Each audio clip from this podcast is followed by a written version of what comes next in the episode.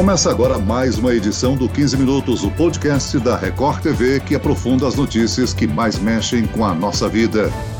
O retorno das atividades presenciais de ensino médio na capital paulista lança luz ao risco de um problema crônico que o Brasil enfrenta na educação e que pode ser potencializado com a pandemia, a evasão escolar. Será que o tempo longe das salas de aula e as aulas remotas são pontos que podem afastar estudantes dos estudos? Quem está conosco nesta entrevista é o chefe de educação do Fundo das Nações Unidas para a Infância, Unicef, Ítalo Dutra.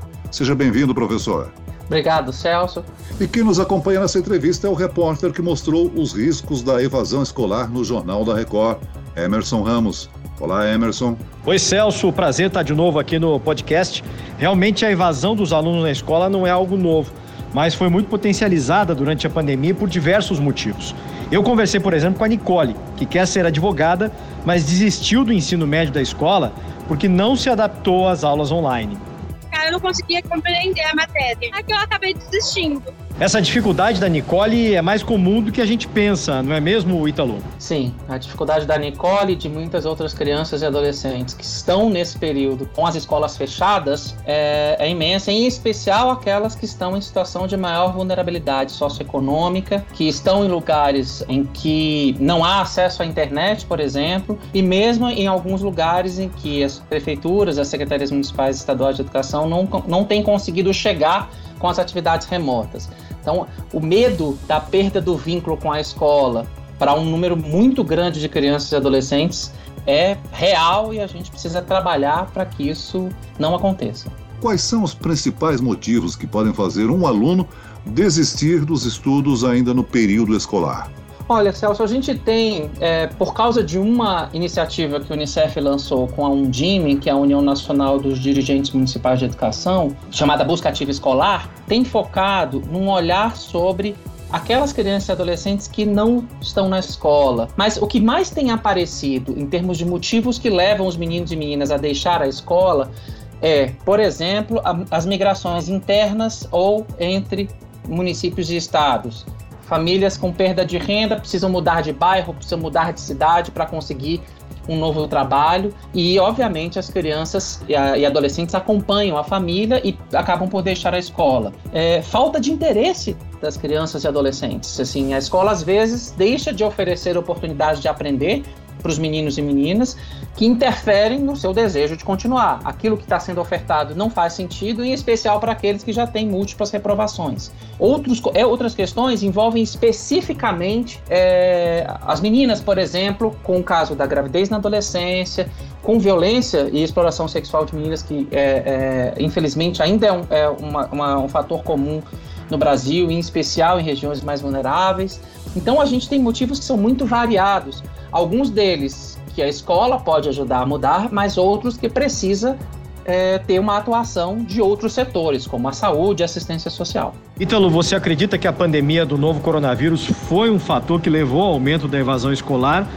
Ou isso era algo que iria acontecer de qualquer maneira? Na verdade, nosso movimento nos últimos anos tem sido de diminuição do, do, da evasão, né? Diminuição do, do percentual de crianças e adolescentes que em idade escolar não estão nas escolas. A questão é que com a pandemia e o fechamento prolongado das escolas, a gente tem dados, por exemplo, da última PNAD Covid do IBGE, que mostra que cerca de 7,6 milhões de crianças e adolescentes que estavam matriculados lá no início de março, antes do início da, do fechamento das escolas pós da pandemia, não receberam nas últimas semanas, antes daquela pesquisa, nenhuma atividade de aprendizagem remota. Ou seja, o risco desses 7,6 milhões de crianças e adolescentes perderem um vínculo com a escola é maior e essa é uma preocupação que assim, já vem sendo manifesta em várias das escutas e pesquisas que a gente tem acompanhado, feitas pela própria Undime, que é nossa parceira, a Unicef fez junto com o Ibope Inteligência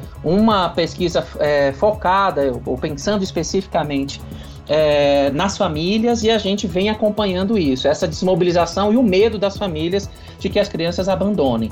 A gente só vai conseguir medir isso de fato se a gente conseguir é, reabrir as escolas de forma segura e começar a ver isso acontecer. Pelo menos o que a gente tá, já tem visto das escolas que reabriram mostra que é, o percentual de estudantes que estão voltando para as atividades presenciais é pequeno e que precisa, obviamente, combinar esses modelos enquanto a gente não tenha, por parte das famílias, a, a segurança de que é, as escolas oferecerão as condições adequadas para prevenção de, e controle de infecções. Nós estamos conversando com o professor Ítalo Dutra, do Unicef. Cerca de 19% das crianças e dos adolescentes em idade escolar não estão recebendo a aprendizagem remota. Alguns alegam a dificuldade de se conectar à internet, outros falta de adaptação, que nem a Nicole, como ouvimos. Tem algo mais? Olha, além dessas questões importantes, que eu acho que talvez as principais questões tenham a ver essencialmente na capacidade da família entrar em contato com a escola, e aí isso depende. Se a escola está oferecendo é, atividades por meio de redes digitais, se a escola está oferecendo atividades por material físico que é entregue às famílias, ou mesmo que a própria escola consegue ir levar na casa das crianças e adolescentes, porque em geral, nas pesquisas que a gente tem é, observado, essa é a mais frequente combinação, atividades compartilhadas por meio de, de internet e atividades físicas, né, materiais, apostilas, que é entregue às famílias e crianças e adolescentes, depois devolvido, os professores corrigem, dão feedback e assim por diante. Esse é o contexto. Uh, a questão é, para aqueles, aquelas crianças e adolescentes que não têm acesso à internet ou que moram mais afastados da escola ou que perderam esse vínculo porque a secretaria ou a escola demorou muito para retomar as atividades de aprendizagem remota, isso é um fator de risco altíssimo, né? Então, é, o medo realmente é dessa perda de vínculo. E, obviamente, a gente não pode achar que essas atividades remotas, mesmo mediadas por tecnologia, elas substituem essa relação presencial, e, em especial a mediação dos professores, que pode ser muito bem feita, mas isso exige qualidade de banda, é, bom treinamento do professor, é, qualidade de, de, acesso à internet das famílias e a gente sabe que, obviamente, quem sofre mais com isso são aquelas famílias de crianças e adolescentes que estão em situação socioeconômica pior, entendendo que, inclusive, que a pandemia vai provocar uma série de questões é, de impactos econômicos na vida dessas famílias que já podem ser sentidos agora. Você acredita que essa evasão alta nas escolas é temporária, só durante a pandemia?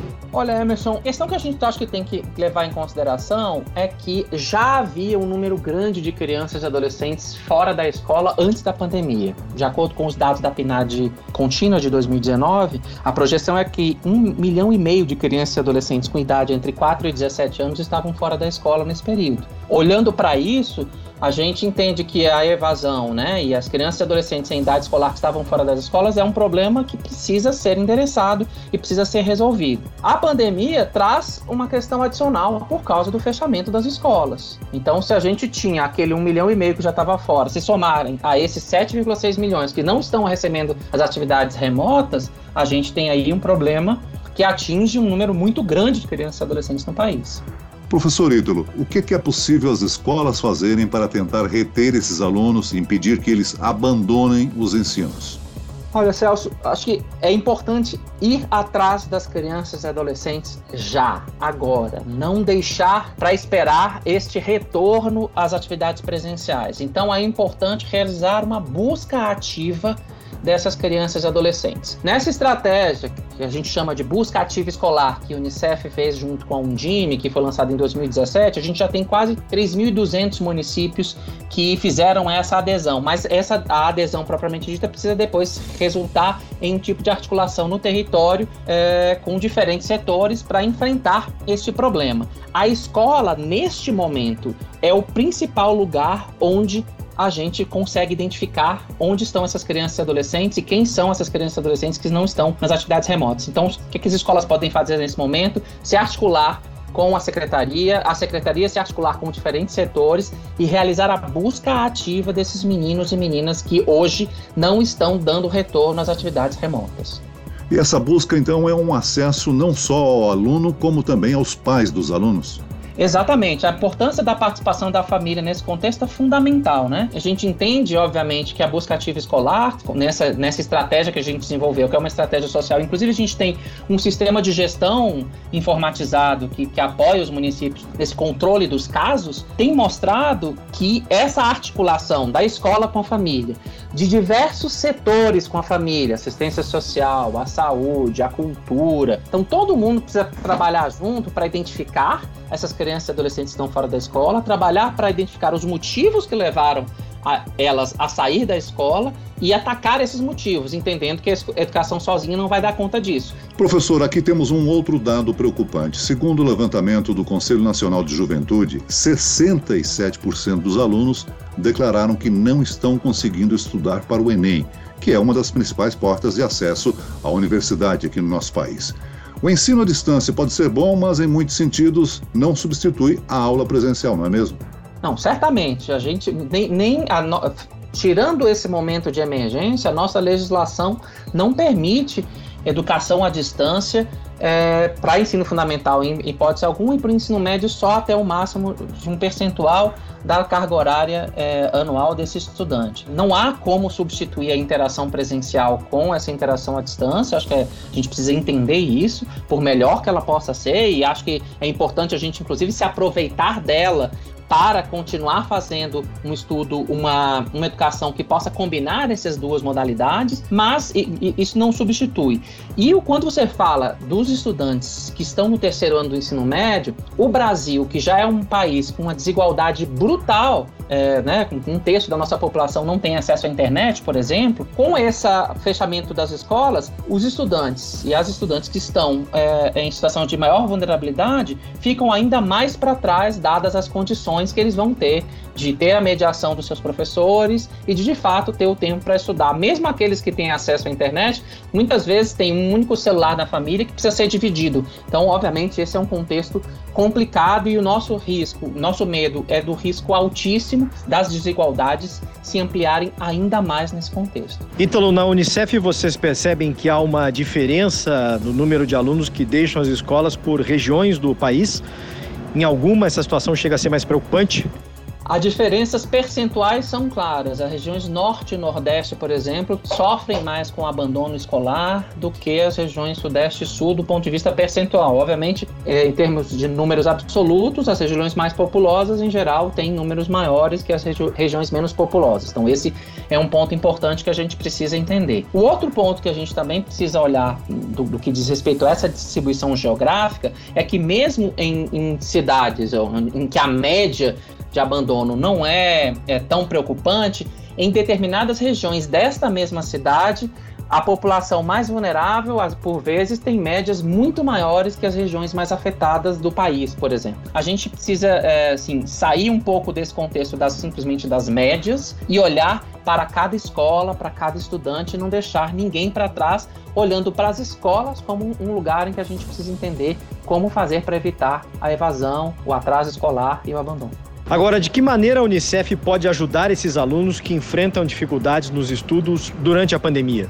Bom, acho que não, não tem solução fácil. A Unicef, desde o início da pandemia, tem se engajado em diferentes ações em muitas áreas. A gente tem uma área de saúde e nutrição, uma área de proteção contra a violência, uma área de educação, de participação dos adolescentes, de políticas sociais. Então, a gente enfrentou, é, digamos assim, esta pandemia tentando arrecadar recursos para trabalhar desde a segurança alimentar das famílias e das crianças. É, a gente trabalhou, é, lançou nesse período da pandemia um podcast que já já chega a 120, 130 episódios, a gente deve chegar a 200 episódios, é, com foco nas famílias das crianças e as crianças pequenas até 8 anos de idade. A ideia é de levar, continuar trabalhando com essas aprendizagens remotas, mas levando as brincadeiras, a contação de história, a música, para que essas aprendizagens continuem acontecendo lá nas casas das crianças e adolescentes. Esse podcast chamado Desde que eu conto, mas a gente também fez toda uma adaptação dessa estratégia que a gente já tinha desde 2017, chamada busca ativa escolar, na qual a gente está orientando como fazer a busca ativa escolar nesse período de crises e emergências. Então, para nós, assim, eu acho que o que a gente tem tentado contribuir é apoiar tecnicamente é, governos e, e escolas nesse sentido de fazer a busca ativa. Também lançamos e organizamos uma uma série de materiais que auxiliem é, governos e escolas a se preparar para uma reabertura segura, entendendo que a gente vai ter um tempo bastante ainda extenso até que consigamos vacinar toda a população, né? ter uma vacina aprovada, que tenha uma resposta robusta e vacinar toda a população. Então tem muitas variáveis que vão atuar ainda nesse sentido e o que a gente espera é, é continuar contribuindo para isso, mas entendendo que a gente precisa trabalhar junto, né? Governos, sociedade e famílias, no sentido de não deixar é, que o direito à educação seja privado a nenhuma criança ou adolescente desse país. E a gente já sabe que a preocupação de chegar nos mais vulneráveis é absolutamente importante. Muito bem, nós chegamos ao fim desta edição do 15 Minutos. Agradeço as informações claras e objetivas do chefe de educação do Fundo das Nações Unidas para a Infância, Ítalo Dutra. Obrigado, professor. Obrigado, Celso. Obrigado, Emerson. E agradeço a presença do repórter da Record TV, Emerson Ramos. Foi muito bom participar dessa conversa, Celso. Até a próxima. Esse podcast contou com a produção de Homero Augusto e dos estagiários Andresa Tornelli e David Bezerra. A sonoplastia de Pedro Angeli. E eu, Celso Freitas, te aguardo no próximo episódio. Até amanhã.